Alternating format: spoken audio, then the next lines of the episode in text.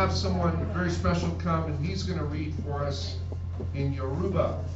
Say he's going to come, and he's going to read our text this morning in another language. This is his native language. So he's going to come and read it for you. You're going to follow along in English, and he's going to read it for us in Yoruba. We're thankful for the diversity of culture and language that's here this morning.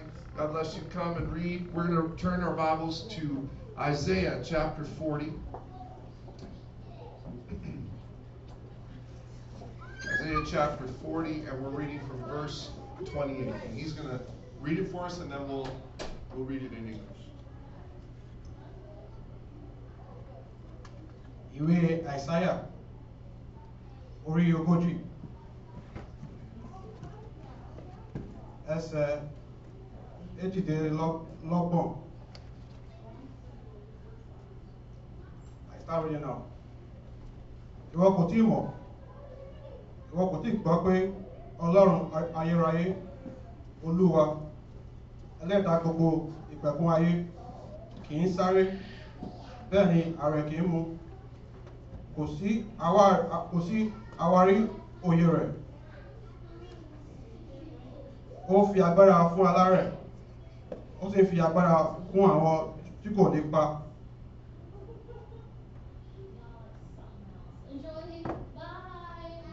àní ààrẹ yóò mú àwọn ọ̀dọ́mọdé yóò sì rẹ̀ wọ́n àti àwọn ọ̀dọ́mọkùnrin yóò tilẹ̀ ṣ- ṣubú pátápátá.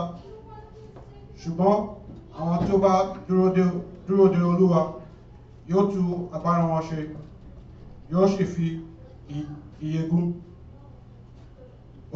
òkè bí ìdí.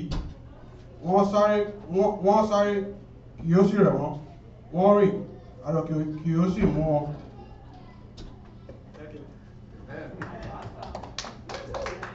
Awesome job. That's amazing.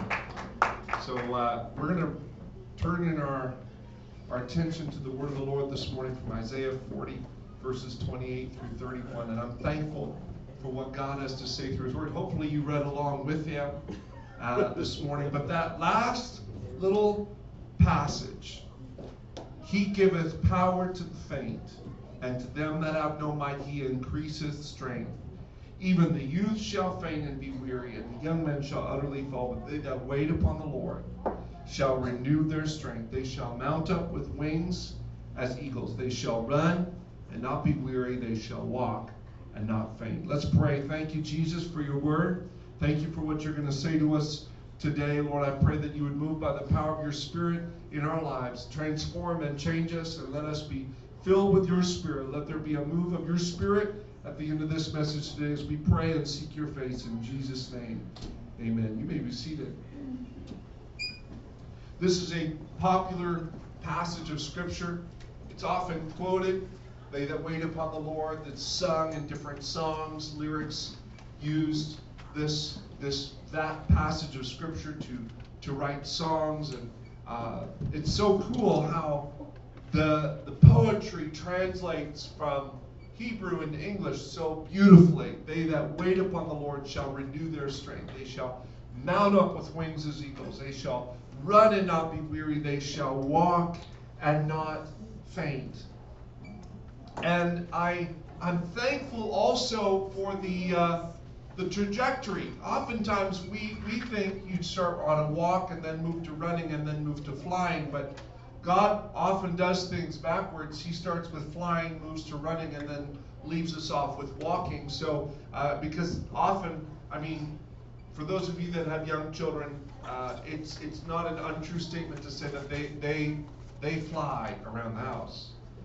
And uh, until you ask, I don't know if this is true for other parents in the room, until you ask them to go for a walk and then they're tired. Five minutes before they were they were race tracking around the house, I say, okay, well let's go outside, go for a walk. No, I'm too tired. I don't know what it is about that, but uh, it's it's something. Uh, and, and children often are flying around the house. They've got that wings as eagles approach. And uh, later on in life, they, they go a little slower, but they're still moving quite fast. And eventually, you slow right down to a walk. And for most of us, walking is enough. Uh, we're, we're okay to walk. And I love this trajectory of, of humanity from no matter where you're going, no matter what age you're at, no matter what stage of life you're in, the Lord is there with you through every through throughout every season, whether it's a flying season, a running season, or a walking season, God is with you throughout every one of those stages of life. But to properly grasp what Isaiah is saying, it's helpful for us to know the context of this passage of Scripture. And in this particular passage, we're actually reading halfway through the story of the book of Isaiah. Isaiah was a prophet that was uh, uh, given to the nation of Israel, and he was, he was there to call Judah back to God from their sins. The short form of the story, if you want to throw up this, the first slide for me there, Brother Garfield, the book of Isaiah can actually be divided into two sections. Chapters 1 through 39, Isaiah is giving God's message of judgment against Judah's sin. And then chapters 40 through 66, the tune changes almost immediately and that focuses on the hope that God gives his people while they're captive in Babylon.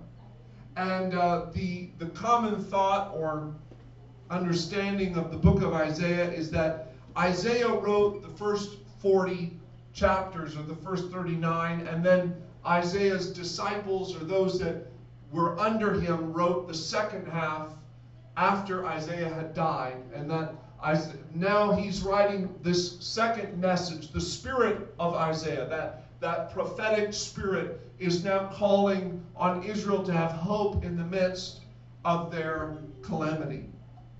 And so the big question for me was well, why is Israel on this side not captured and not in danger, but now on this side they're, they're slaves in a foreign land? What happened?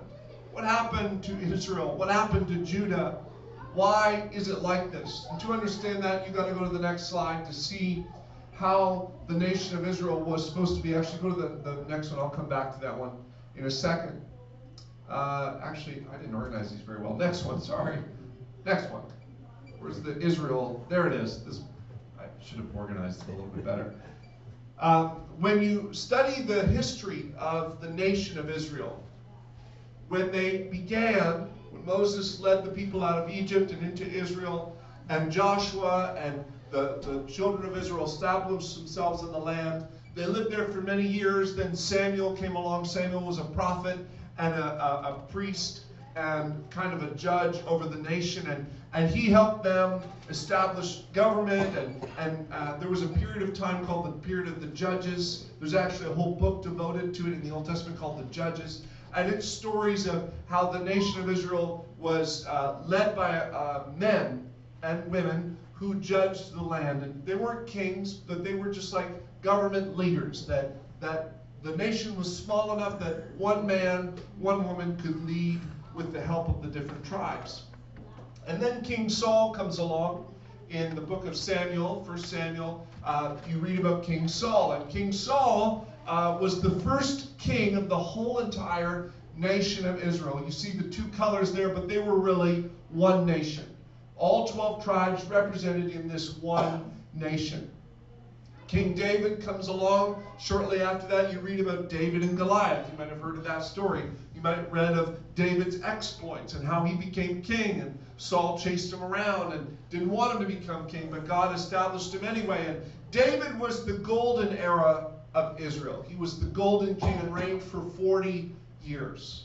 At the uh, end of David's life, he set up his son Solomon to take over, and Solomon built the temple in Jerusalem. The temple of Solomon is regarded as one of the ancient wonders of the world. It, it, was a beautiful, magnificent piece made of marble and gold, and, and uh, much of uh, of the excavating areas you can still visit today. You can go to Solomon's Quarry in Israel and view the stones that they did not deem were good enough. They are still there. They're cut left in the quarry, uh, ready to take to the temple, but for whatever reason they didn't meet the cut, so they, they stayed there in the quarry. And, and uh, Solomon builds that in the capital city of Jerusalem.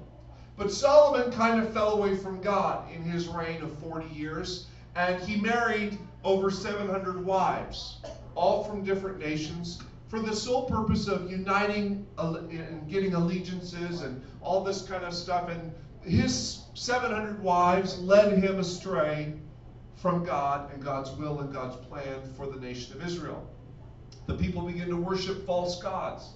They begin to fall, their, their society began to fall into disrepair, and corruption was at the center of the, the thing. And prophets would come along and try to, to uh, turn the people back to God. And one of the prophecies given right at the end of Solomon's reign was that because Solomon had turned away from God and fallen away from worshiping the one true and living God, that God was going to divide the kingdom. God was going to allow the corruption to take over. God wasn't going to stop the division and the disunity and the corruption from affecting the nation, but that corruption would end up splitting and dividing the nation. So Israel split into two different nations the northern tribes the northern 11 tribes versus the one tribe of Judah. The tribe of Judah is the family in which David, Solomon, and eventually Jesus would come from. And they were deemed to be the, the, the lineage of the kings. The tribe of Judah was from where all the kings of Israel were supposed to come. But because they had sinned, they had denied the Lord, they had walked away from Him, God allowed the division to take place. And so now you have two kings. And for most of the book of Kings and Chronicles in your Old Testament, you'll read about the king of Israel and the king of Judah. And as long as you can keep those two names separate, Israel is the northern kingdoms, and Judah is the southern kingdom of Israel. The capital of Israel is Samaria. This is in the Old Testament, in the books of Kings and Chronicles. The capital of Judah was Jerusalem. Now, the nation was just descending in a, in a terrible spiral. Israel had no good kings. The northern kingdom's kings were wicked and evil to the extent where they would sacrifice children to their false gods. They would definitely allow bloodshed and uh, violence and slavery and all of the wicked and evil things that a nation could be, Israel became that. And so, at about, uh, uh, if you go back a couple slides, not that one, this one. In 720 BC, the Assyrian Empire, which was the, the, the the empire that was ruling at that day, it was the big boss of the day, came along and captured the northern kingdom of Israel, the capital of Samaria. Judah, the southern kingdom of Israel, was a little bit better than the northern kingdom. They were, they were a little bit more righteous. They had better kings. They weren't perfect. They had some pretty bad ones, but they had better kings. And uh, so they lasted a little bit longer. God's mercy allowed them to stay in the land longer than the northern kingdom. But Assyria comes along and captures and takes captive the, the northern kingdom of Israel. And you can read about that in your Old Testament, and you'll read the different prophets that forewarned the coming of the Assyrian kings and, there's even a portion of, uh, of Isaiah that talks about Assyria, where, where God writes to Judah and says, If you don't change your ways, if you don't turn around from worshiping false gods, if you don't stop practicing sacrifices to these false gods, then, then I'm going to allow Assyria to come and capture you and take you captive. But Israel, I'm sorry, Judah decided that they were going to listen to God and at the last second turned their hearts over to God, and God protected them from the onslaught of the Assyrian nation.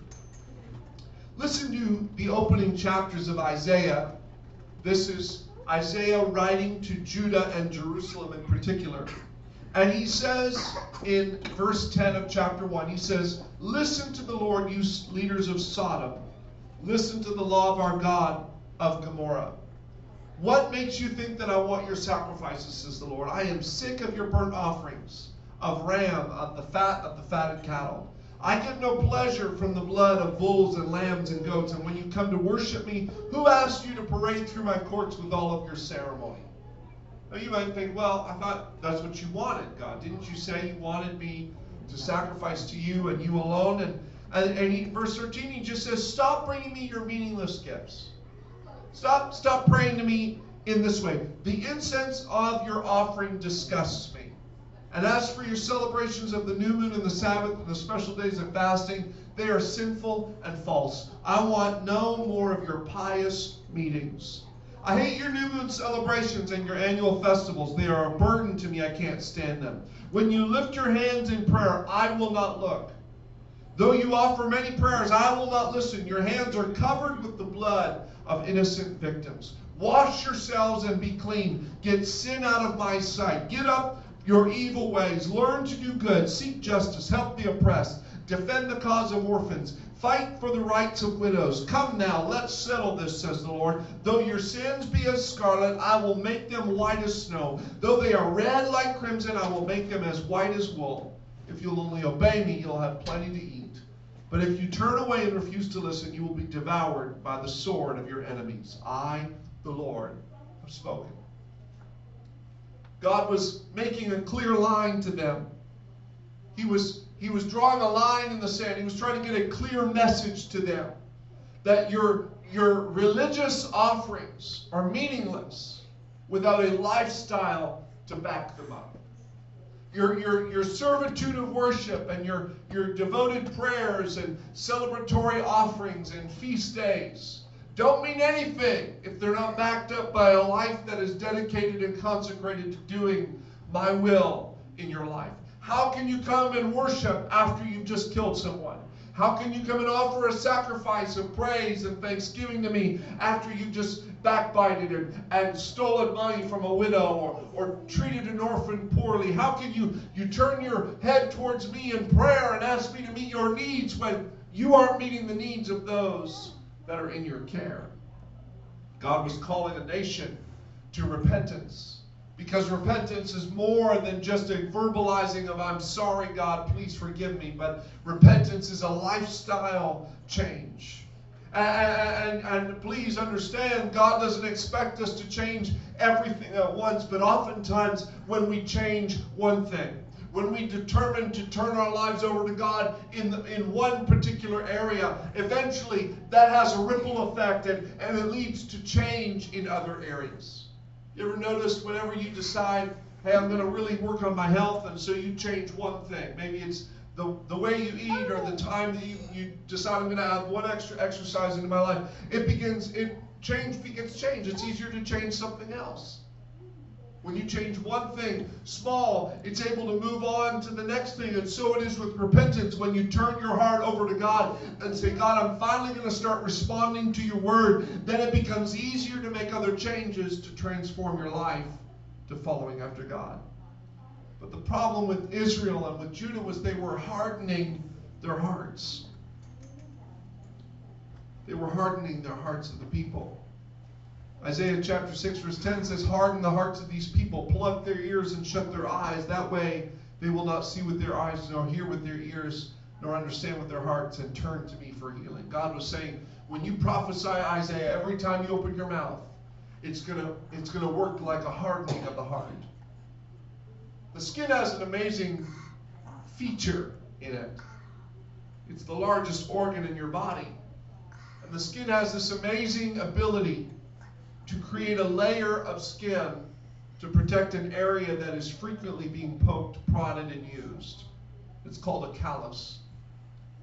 When the body senses that a particular area of your skin is being used frequently, skin cells are constantly being damaged and replenished in that area, the body takes note of this and says, This is a high traffic area. This is an area that requires more fortification.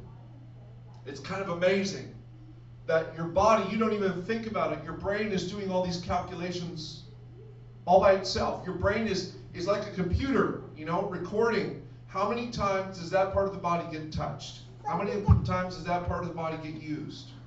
When, when people are learning to play the guitar, when they start, there's a lot of pain in the fingers. Because while they're learning and they're, they're running their fingers up and down those strings on the, the, the neck of the guitar, the, the skin is being damaged and it gets sore after a while. But after a couple weeks of playing, that, that pain goes away and they no longer feel the pain on their fingers because a callus has developed over that skin to protect it. It's a protective barrier. The body knows it's keeping track. That's so amazing to me. The body keeps track of how many times, tallies it up. Oh, this, this, and then it calculates. It doesn't just count it, but it calculates. It says this portion of the body is this much percentage more in use than the others. Let's add some more skin layers to that part of the body. And this is where a callus is formed. And it protects the body so it no longer feels the pain of regular touch. God is talking about this sort of thing that the more we hear preaching, the more we hear the Word of God but never respond to the Word of God, we begin to develop a callus on our hearts. And it, the, the same Word of God that when we first heard it pricked us and we went, ouch, ooh, that hits home. That same Word now hits us and we don't feel anything. We don't sense anything. We don't we don't even maybe even notice that God is speaking to us anymore because we, he, our heart has become hardened. There is now a callus because we heard the word but did not act on the word. And so the more the word came and touched that particular area of our life, the more God's word exposed something in our life, a callus began to develop. And it was just like the nation of Israel. The more they heard the prophecies of Isaiah and Jeremiah and Ezekiel and Daniel, the more they heard the prophecies of these men that came along and said, Turn away from sin. Turn away from the things of this world. Turn away from mistreating others. Turn away from lying and from stealing and from, from backbiting. Turn away from immorality and turn away from the worship of false gods. The more they heard it, the more they developed a protective layer on their heart and their ears that stopped up the effectiveness of God's word. Moreover, they added to their sin a rejection of God. Isaiah chapter 30, verse 1. Isaiah writes, he says, What, a, what sorrow awaits my rebellious children, says the Lord. You make plans contrary to mine. You make alliances not directed by my spirit, thus piling up your sins. For without consulting me, you've gone down to Egypt for help. Isn't this funny? I mean, I find it funny. Egypt was the place that enslaved them for 400 plus years. That never has still not left the psyche of the mind of the Jew because they still celebrate Passover and talk about the celebration of God delivering them from the bondage in Egypt. And to this day, the Jews are still conscious of the day in which they spent 400 plus years enslaved to the Egyptian rulers. And yet, here they are, not thousands of years removed from that very moment in history, only hundreds of years removed from their slavery in Egypt. And they have gotten so far away from God, they're actually going back to Egypt to ask for help. Israel got word, Judah got word that Assyria was on the prowl. They got word that Babylon was on the prowl. They're, they're, they're getting a little nervous. And just like every other kingdom, when you hear that another country is pressing in, you make alliances and allegiances with stronger companies to fortify your defense in a battle. Not only have they added to their forsaking of God's law and God's worship and God's principles of living, but now they're turning to the one that enslaved them before for help. They're returning to Pharaoh. They're returning to Egypt and asking for help. It's adding insult to injury. God was the one who rescued them from Egypt. Now they're going back to Egypt to ask for help instead of turning to God and repenting of their sin. instinctively, they knew if we return to God, we got to change our lifestyle. If we turn back to God, we got to change the way we're acting. We got to change the way we're living. We got to treat our widows and our orphans better. We got to start worshiping God and stop worshiping these false idols. We got to get rid of our immoral, sinful lifestyles, and we got to start living holy and separated from God. We got we got to stop lying and stealing and murdering and plotting and gossiping, and we got to stop all of these things. And and, and if we're going to get God's help, we got to turn our life around, and we'd rather live the way we've always lived and get help from someone else than turn back to God. God told them in uh, Isaiah 30, verse 17, He said, Only in returning to me and resting in me will you be saved. You turn to Egypt, but you're not realizing that the nation you're turning to is the nation that enslaved you at once in history. And so the Lord urges his people, He says, Turn to me and be saved. And this is the repeated message of Scripture and what God is trying to repeat in your ears this morning. Please don't turn a deaf ear to the Word of God. Don't turn a callous heart towards Him. God wants you to know that only in returning to Him and resting in His ways will you be saved.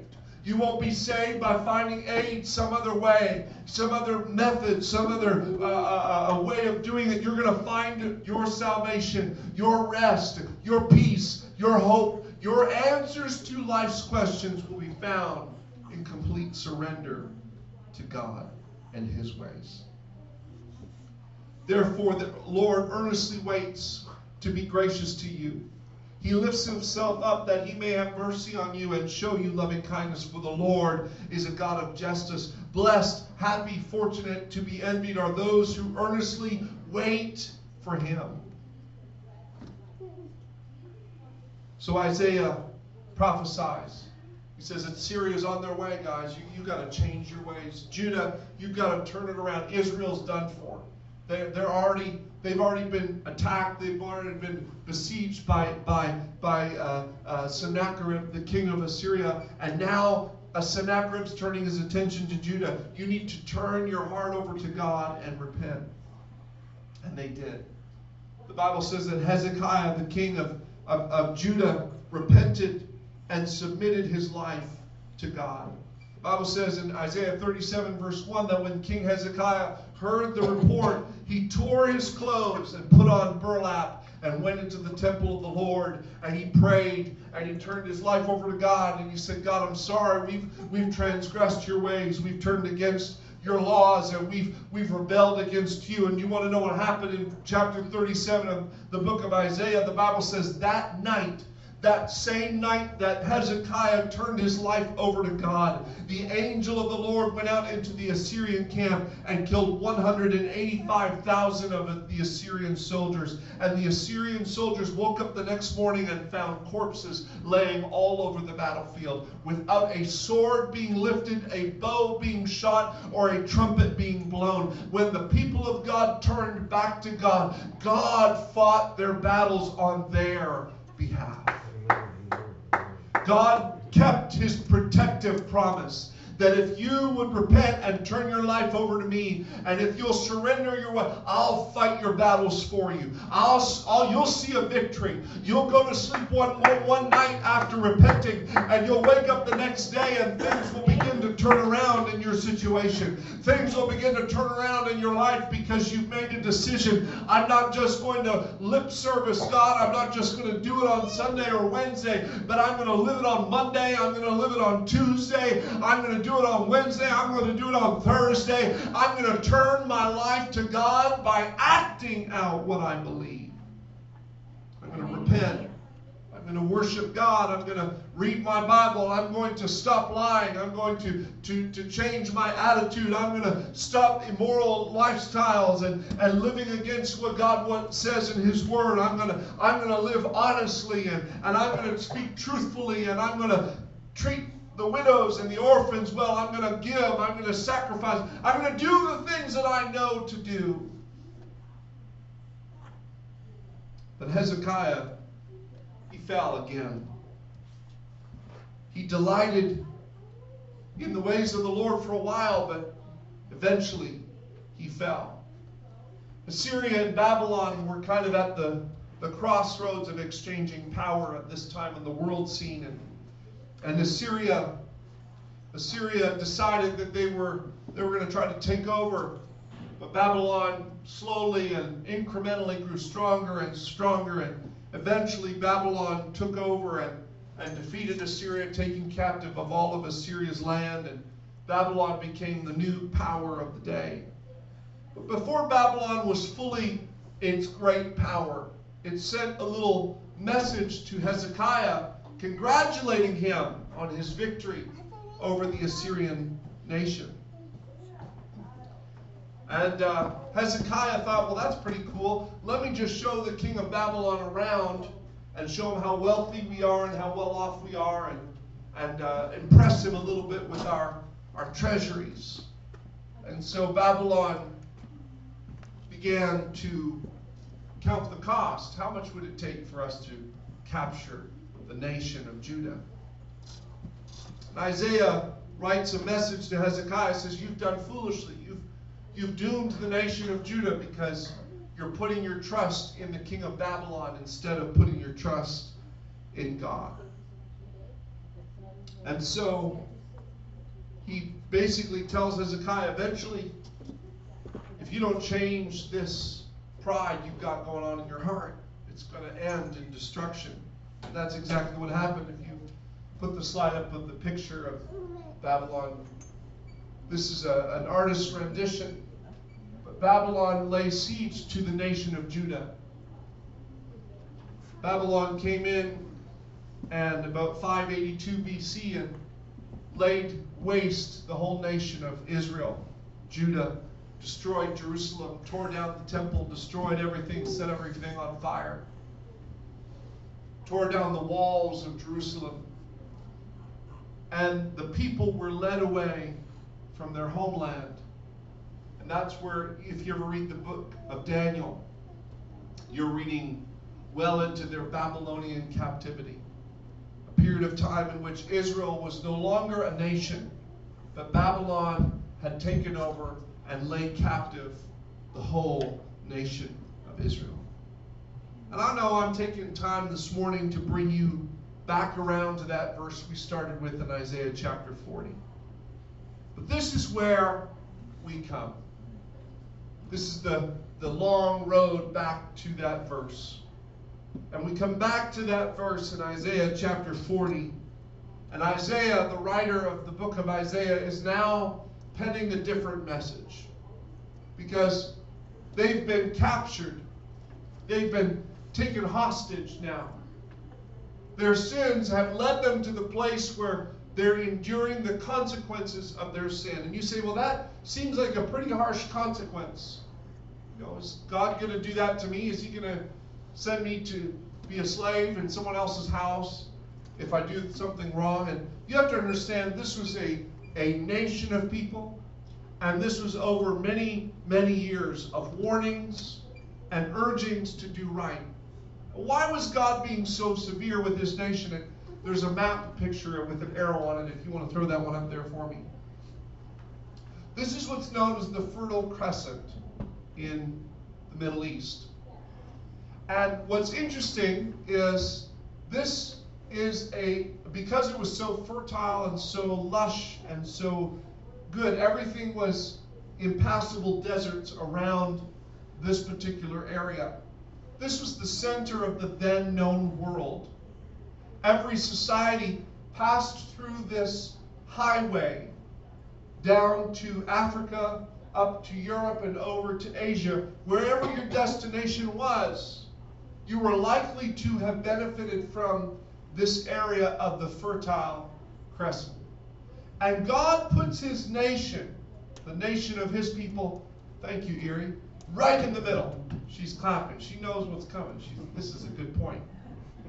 He puts his people with his word and his love and his Israel was different from every other nation of its day. If you do comparative study of the, the societies in, in the Middle East at the time, and compare to the laws of the Old Testament. You might read through the book of Leviticus when you get there in your Bible reading program and go, "Ooh, this was a lot of laws for one little nation." And some of these laws, I don't know if I agree with them. I think they're kind of they're wrong and it's you know laws about slavery. Shouldn't they just have abolished slavery? But you have to understand the nations around there were no laws for slaves in Egypt. There were no laws for slaves over here. There was no laws for slaves in Europe or in Asia. Anybody that had a slave could treat them however they wanted. And God sent laws to his people saying, now, now, if you have a slave, you can only have them for so many years. And if you have a slave, it's because they're in debt and you, you're trying to help them to get out of debt. And if you have a slave and, and, and, and you beat them, then you have to pay for their medical costs. And if they lose a tooth, you have to pay for them reimbursement for that lost tooth. And if you poke out their eye, then you've got to pay them for the lost eye. And if you, in, in process of disciplining your slave and you beat them to the point of death, then you will have to die because it's an eye for an eye, a tooth for a tooth, a life for a life. These were laws that did not exist in any other nation of that time in that world. God also gave them laws for widows and orphans to take care of the, the what would be known as the dregs of society. In every society, widows and orphans are often forgotten about. They're often treated as the, the, the thing on the bottom of people's shoes to be scraped on, scuffed, and, and, and, and largely obliterated in the scheme of, of life and the world. But God gave his people laws. He wanted them to be different from the rest of the world. He wanted them to be separate and holy and exhibiting righteousness and holiness because righteousness exalts a nation. Why was God wanting that so bad? So that his message would get spread. As people traveled through Israel, they would see what kind of a prosperous and beautiful nation God was establishing here. And that by the virtue of them being righteous, God would exalt them and make them great. When Solomon was at his peak, the Queen of Sheba, his fame was known all over the then known world. Queen of Sheba comes and travels to Israel just to hear Solomon speak the wisdom that God had given to him. Why was God? God wanted his nation to be an example to the rest of the world that this is what Eden was supposed to be like. God was trying to restore his people, his creation, his humanity back to the place where they once were. God wanted them to be an example. But instead of them being an example for righteousness, they became an example for mockery because they knew what Israel used to be like and they saw what Israel was today. And they saw that Israel was really no different from the rest of the world. And I've heard people in the world say that. I don't know why I would change and become a Christian when I've seen some of the way some of Christians live. And I live better, and I'm more holy, and I'm I'm a better person than some Christians I know. Why would I give up this, that, and the other thing to be worse than what I am now? And this was why God allowed them to be captive and taken away. Because in God's eyes, it was better to have no representatives here than to have the wrong representatives here. God would rather have no witness at all in this highway of humanity than to have the wrong kind of witness. God would rather be no nation of Israel there, exemplifying his name, carrying out his laws, and living according to his name, called by his name, than to have an impostor living in the place of influence. And so God allowed his, his people to be captured. He allowed the, the sins of their, their actions to live out on them and the decisions. He did not protect them from the onslaught of all nations. But God didn't leave his people there. God didn't leave his people in that situation. And so we come full circle to Isaiah chapter 40 and verse 6. And God begins to tell his people Though you think your enemies are like stone and like bronze and like brass, and they're immovable and they're not going away, you're captives in a foreign land, you're prisoners in another nation that you don't have and you don't own and you have no way of getting out. But I want you to know people are like grass in Isaiah 40, verse 6. Their beauty fades as quickly as the flowers of the field. A grass withers and the flowers fade, but beneath the breath of the Lord, and so it is with people. The grass withers and the flower fades, but the word of our God stands forever. There was a feeling among the Israelites that while they were captive by the most powerful nation of Babylon that had ever graced the face of the planet, now they were in a place where they, the Bible says, they hung their harps on the willows. They refused to sing. They refused to sing the songs of Jerusalem. They refused to sing the songs of Israel because they were captives in a foreign land. They saw no way out of their situation. They, they even called out and said, We recognize that our sin has led us into this captivity. Our sin has led us into this problem, and we can't even sing the songs uh, uh, of your goodness is running after. It's running after me. I can't even sing that song anymore because I know where my sin has taken me, and, and the mistakes I've made are now staring me in the face, and my life is riddled with the consequences of my sinful actions of the past. And so I don't even know. It seems like I'm in a permanent situation where I'm captive by a foreign land and unable to move forward. I don't know where you are this morning, but sometimes we may find ourselves in a place where the consequences of our sin loom in front of us like a brass wall or a, a, a, impenetrable fortress. But God says, I want you to know, grass withers and the word, the, the grass withers and the flower fade, but the word of God is really the thing that will stand forever. I want my people to have hope. I want my people to have, have joy even in the midst of their consequence, even in the midst of the, the consequences for their sinful actions of yesterday. God wants you to know that He's coming in power and He's coming in might and He's going to deliver you speedily if you'll begin to turn your heart over to Him, if you'll begin to turn your life over to Him, and one thing after another, just begin to turn it over to God, one, one step at a time. I, I was talking to a, a gentleman last week who was telling me that he was living in witchcraft. He was uh, doing seances and all kinds of things. He was living a life of, uh, of reading tarot cards and reading fortunes, and he was living this life steeped into witchcraft. And he decided he was just going to read one verse of Bible from the Bible every single day. He was just going to read one verse. And that was it. So he'd open up his phone and he'd read one verse and close his phone and shut it off. He said, Some days I didn't even read my Bible, but I, I said, You know what? I'm just going to do this. I'm just going to read this, see what's in this book. What's what's what's the hubbub all about this this thing called the Bible? And, and he said, Then one day I realized I was reading five verses. And he said, No big deal, just five verses. What's the big deal? And another day it was 10, and another day it was, it was a whole chapter. And then he said, One day I woke up and I started reading the Bible, and I looked up at my clock and it was five five hours later, I had been reading the Bible for five hours straight, and God began to do something in his life. What was it? Was it a drastic change? Did he change everything about his lifestyle? No, but one verse at a time, God began to change his heart. One thing at it, one step at a time, he began to turn his life over to God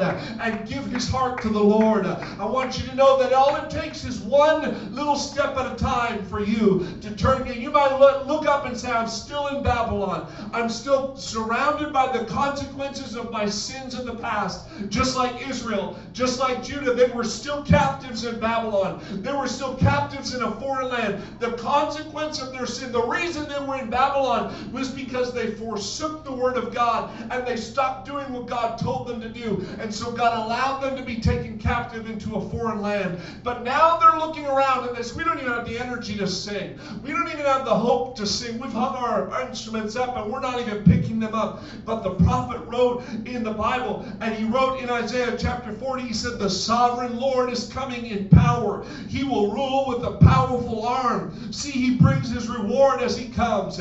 He will feed his flock as a shepherd. He will carry the lambs in his arms holding them close to his heart. He will lead the mother sheep with their young. And God began to return back to his people and says, if you if you have all these problems in your life, I want you just to begin to turn your life back over to me. I'll bring swift judgment. I'll bring swift judgment against your enemies. You see, while the Bible has lots of judgment in it, there is verses in the Bible like this in James 2, verse 13. For judgment is without mercy to one who has shown no mercy. But mercy triumphs over judgment. You may feel like your life is surrounded by the judgment of your sin, the judgment of your past mistakes, the judgment of your past failures. Uh, and I look around sometimes and I see the memories of the things that God has brought me out of uh, are enough to encapsulate me into a prison of my own making. And I look around and say, How could God ever love uh, an old sinner like me? How could God ever uh, love someone who forsook Him? Uh, I was raised in the church. I was baptized when I was six years old. God filled me with the Holy Ghost the day before my sixth birthday. I should have known better. I should have made better choices. Uh, I shouldn't have gone on those websites. I shouldn't have done those things that I did, uh, but I did. And those memories crop up from time to time and create a little internal prison in my mind. Uh, and then I read the Word of God and I see that mercy triumphs over judgment. Yes, I did those things, but when I come into the presence of the Lord and I lift my hands, the weight of those shackles falls at my feet because mercy is stronger and has greater victory over judgment. God has the power to turn your captivity just like He turned the captivity of Israel and Judah. His mercy knows no ends. He, his mercy knows no limits and no bounds. And so the, the, the writer of Isaiah chapter 40, he says, Hast thou not known? It is concluding verse of today's message, but it was the one we started with. Hast thou not known? Hast thou not heard? The everlasting God, the Lord, the creator of the ends of the earth. He fainteth not, neither is weary, and there is no searching of his understanding. I'm going to read this to you as though Isaiah was writing it personally to you. Are you ready? Have you not known? Have you not heard that the everlasting God, the God who has always been there, he was there from the moment that you were just a little zygote in your mother's womb. He was there when you were just a fetus, uh, unable to sustain life on your own. He was there. Have you not heard the Lord, the creator of the ends of the earth? He was there when the earth was formless and without void, and darkness was on the face of the deep. That same God is there that you may think is ignorant of your circumstances and doesn't know anything about your situation. And where was he when I was in this circumstance? And where was he when I was in that circumstance? I don't have all the answers for you, and I can't make sense of all the hurt and the pain and the circumstances you've gone through. But I want you to know that God was there and God is here today. He does not faint, He doesn't grow weary, and there's no searching of His understanding. I may not have all the answers, but if you put your trust in Him, He'll turn that, that, that garbage pile of your past mistakes into a rose bed.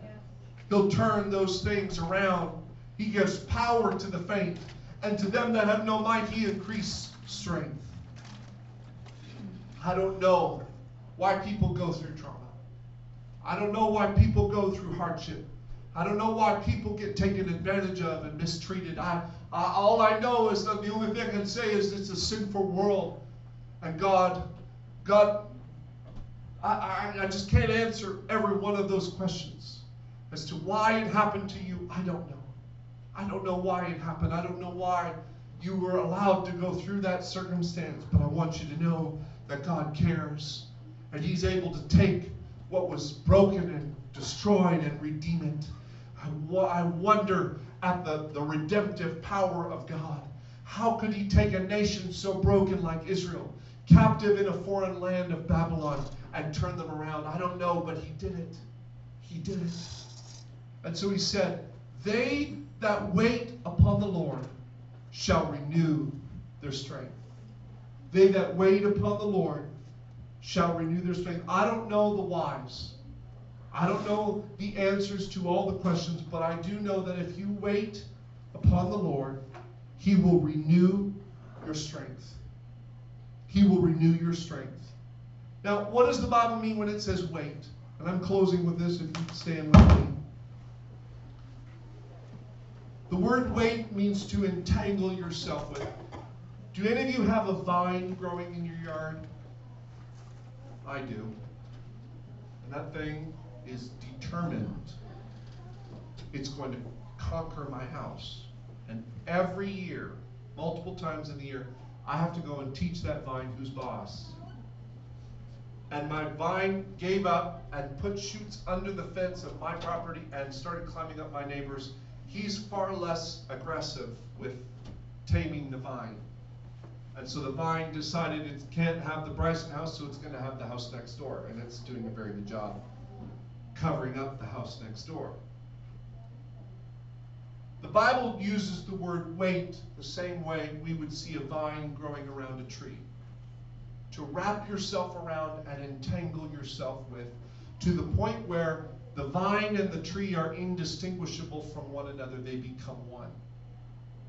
And so the Bible says, wait on the Lord doesn't mean waiting in line at Tim Hortons drive through, impatiently wondering what in the world could take so long for the person in front of you. They're, the menu, you know what they serve at Tim Hortons.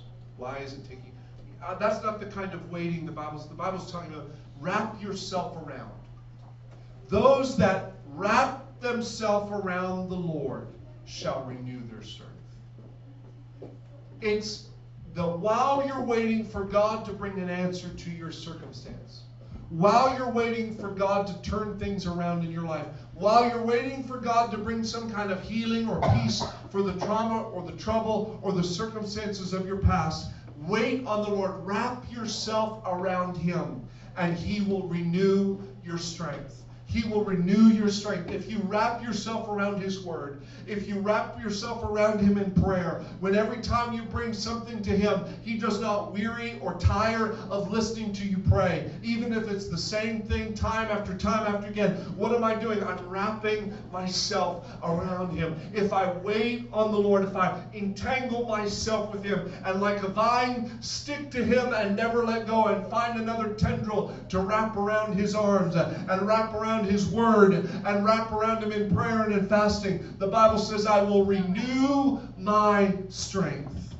I'll mount up with wings as eagles. I'll run and not be weary. I'll walk and not faint. We're going to take some time to pray this morning. Why?